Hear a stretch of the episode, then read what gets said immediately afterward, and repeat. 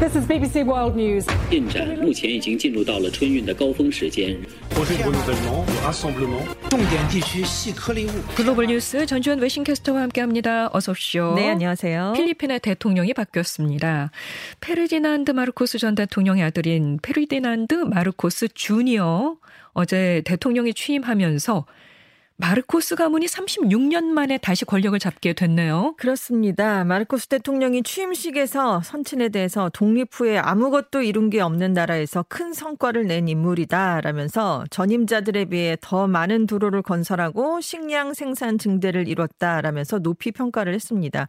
그리고 아들인 나도 반드시 그렇게 할 것이다 이런 얘기를 내놨는데요. 네. 이 마르코스 대통령 취임은 필리핀 독재 가문의 귀환이다 이런 얘기가 나오고 있습니다. 왜냐하면 아버지인 마르코스 전 대통령이 1972년부터 81년까지 계엄령을 선포해서 반대파에 대한 구금, 고문, 살해를 일삼다가 1986년에 시민혁명인 피플파워로 축출됐었기 때문입니다. 마르코스 신임 대통령 극심한 인플레이션을 억제해야 되고요. 경제 성장을 이뤄야 하는 과제를 안고 있습니다. 식량 안보가 제일 중요하다. 내가 직접 책임지시겠다라면서 지금 농업부 장관직도 겸임하기로 했는데요. 또 전임 두테르테 전 대통령의 친중 행보에서 벗어나서 미국과 중국 사이에서 균형 외교를 펼치면서 실리를 챙길 것이다. 이런 전망이 나오고 있습니다.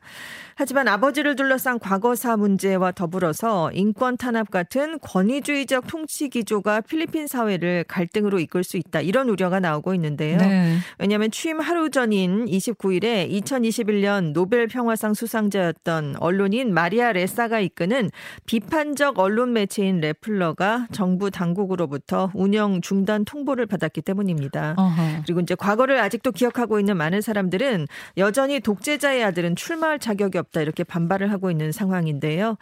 이외에도 마르코스 신임 대통령이 부친이 집권 당시에 빼돌렸던 천문학적인 액수의 정부 재산을 환수하는 작업을 제대로 이행할 것인가 이것도 주목되고 있습니다. 네, 네. 지금까지 한 4조 원 정도가 회수가 됐는데요. 현재 추가로 3조 원을 되돌려받는 작업을 진행을 하고 있었습니다.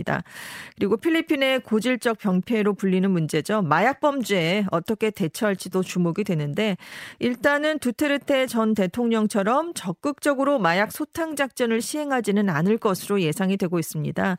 또 마르코스 대통령과 사라 두테르테 부통령이 두테르테 전 대통령을 기소하고 국제 재판에 협조를 해야 한다 이런 요구를 받고 있기 때문에 이 문제에 대해서도 어떻게 대처할지 관심이 모이고 있습니다. 네.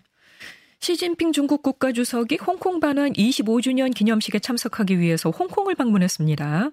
2년 6개월여 만에 처음 중국 본토를 벗어난 거예요. 어, 방역과 보안 우려로 홍콩 방문 일정은 또 최소화할 예정이라고 하죠. 그렇습니다. 시 주석이 오늘 열리는 홍콩 반환 25주년 기념식에 참석하기 위해서 어제 오후에 홍콩, 홍콩 에 도착을 했습니다. 2017년에 홍콩 주권 반환 20주년에 이어서 5년 만에 홍콩 방문이었고요. 2020년 1월에 시작된 코로나19 팬데믹 이후에 처음으로 중국 본토를 벗어난 방문입니다. 시 주석은 홍콩에 도착해서 일국 양제는 강력한 생명력을 갖고 있다. 우리가 흔들림 없이 일국 양제를 견지한다면 홍콩의 미래는 더욱 아름다울 것이다. 이런 말을 했는데요. 이 홍콩 서구룡역에 도착을 했는데 이 시주석 방문을 앞두고 28일 자정부터 이곳의 출입구가 다 봉쇄가 됐었습니다. 네. 오늘 기념식이 열리는 컨벤션 센터 주위는 아주 삼엄한 경비가 이루어지고 있고요. 홍콩 전역에서는 드론 사용이 금지됐습니다. 또 외신은 물론이고 홍콩 매체들도 행사 취재가 전면 불어댔고요. 대신에 베이징에서 기자들이 오게 됩니다. 음. 홍콩에서 지금 코로나19가 다시 확산이 되고 있습니다. 그래서 시 주석이 어제 오후에 홍콩을 방문했다가 홍콩과 인접한 선전에서 하루 묵은 뒤에 오늘 다시 기념식을 위해 홍콩을 방문하게 되는데요. 지금 홍콩 정부의 고위 관료들 그리고 시 주석의 홍콩 동선에 배치될 시민 모두 그동안 격리 또 핵상 검사가 실시돼 왔습니다. 그러니까요. 그 코로나 때문에 외국으로 네. 나가지 않았었던. 네. 그런 시 주석이 네. 지금 코로나가 확산하고 있는 홍콩을 방문했어요. 그렇습니다. 그래서 갈 것이냐 말 것이냐 이런 얘기가 있었는데 어제 방문을 했습니다. 지금 왜 그러면 홍콩을 이렇게 갔을까 이 시기에 네. 대만을 겨냥한 게 아니냐 이런 해석이 나오고 있는 건데요. 어. 2019년에 대규모 반중 시위를 진압한 뒤에 홍콩 국가보안법 입법 또 선거법 개정을 통해서 홍콩의 중국화를 완성했다라는 선언적 의미가 있다는 얘기입니다. 그래서 음. 일부 전문가들은 시 주석이 자신의 임기 안에 홍콩과 같은 방식으로 대만의 중국화를 이뤄내겠다라는 대외적 메시지가 이번 홍콩 방문에 담긴 것이다. 이런 해석을 내놓고 있습니다. 이제 하반기에는 시 주석의 해외 순방이 시작될 것으로 전망되는데요. 11월에 캄보디아에서 열리는 아세안 정상회담, 뒤이어서 인도네시아 발리에서 열리는 G20 정상회담, 그리고 곧바로 또 태국 방콕에서 열리는 아시아 태평양 경제협력기구 정상회담이 다 친중 성향의 주변국에서 열리거든요. 그래서 시 주석이 참석할 가능성이 높은 것으로 전망되고 있습니다. 네.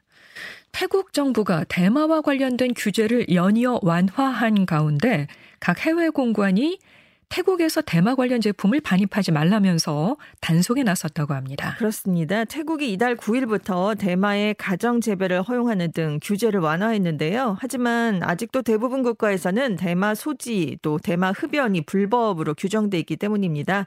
그래서 주한 태국 대사관, 주일 태국 대사관, 주 싱가포르 태국 대사관 등이 최근에 SNS 공지 등을 통해서 태국을 여행하고 돌아오면서 대마초나 대마가 함유된 제품 등을 반입해서는 안 된다라고 강조를 했습니다. 주한 태국 대사관은 대마를 소지하거나 사용하면 최대 징역 5년, 대마를 밀수하는 경우 최대 무기징역에 처해질 수 있다 이렇게 밝혔고요. 주 일본 태국 대사관도 대마초를 가지고 일본에 입국하면 10년 이하의 징역 등을 받을 수 있다라고 알렸고 주 싱가포르 태국 대사관도 태국 여행객들이 대마 관련 제품이나 대마초를 반입하면 사형에 처할 수 있다 이런 경고를 내놨습니다. 주태국 우리 대사관은 우리 국민이 해외에서 대마 흡연 등을 할 경우에 대한민국 법상 범법 행위에 해당한다. 태국을 방문하거나 거주하는 국민들이 귀국할 때 대마와 관련된 법 위반으로 형사처벌을 받는 일이 없도록 각별히 유의하기 바란다. 이렇게 설명을 했고요. 대마를 흡연한 경우에는 시간이 흘러도 각종 검사를 통해서 성분이 검출되기 때문에 적발된다라는 경고를 내놨습니다. 우리나라는 지금 대마 소지, 구입, 판매, 운반, 흡연 등의 행위를 마약류 관리에 관한 법률에 따라 처벌하고 있습니다. 그래서 대마 매매나 매매를 알선하는 행위, 미성년자에게 대마를 제공하거나 흡연 또는 섭취하게 하는 행위 등은 1년 이상의 유기징역을 받게 됩니다. 네. 짧게 미국 의회 폭동 관련해서 트럼프 전 대통령이 궁지에 몰렸다면서요. 그렇습니다. 마크 메도스 전 백악관 비서실장의 핵심 참모를 지낸 25세 여성 캐시디 허친슨이 진상조사 특위 청문회에 출석을 했는데요. 그 폭동 당일에 이제 지지자들이 의회 의사당으로 몰려갔잖아요. 그래서 네. 트럼프 대통령도 가고자 했는데 경호원이 말리니까 경로하면서 그 운전대를 빼앗으려 했다라는 말을 전해 들었다 이런 얘기를 했습니다. 음. 그래서 트럼프 대통령이 법적 해설 가능성을 배제할 수 없는 게 아니 냐 이런 전망이 나오고 있습니다. 알겠습니다. 지금까지 외신캐스터 전주현 씨 고맙습니다. 네, 감사합니다.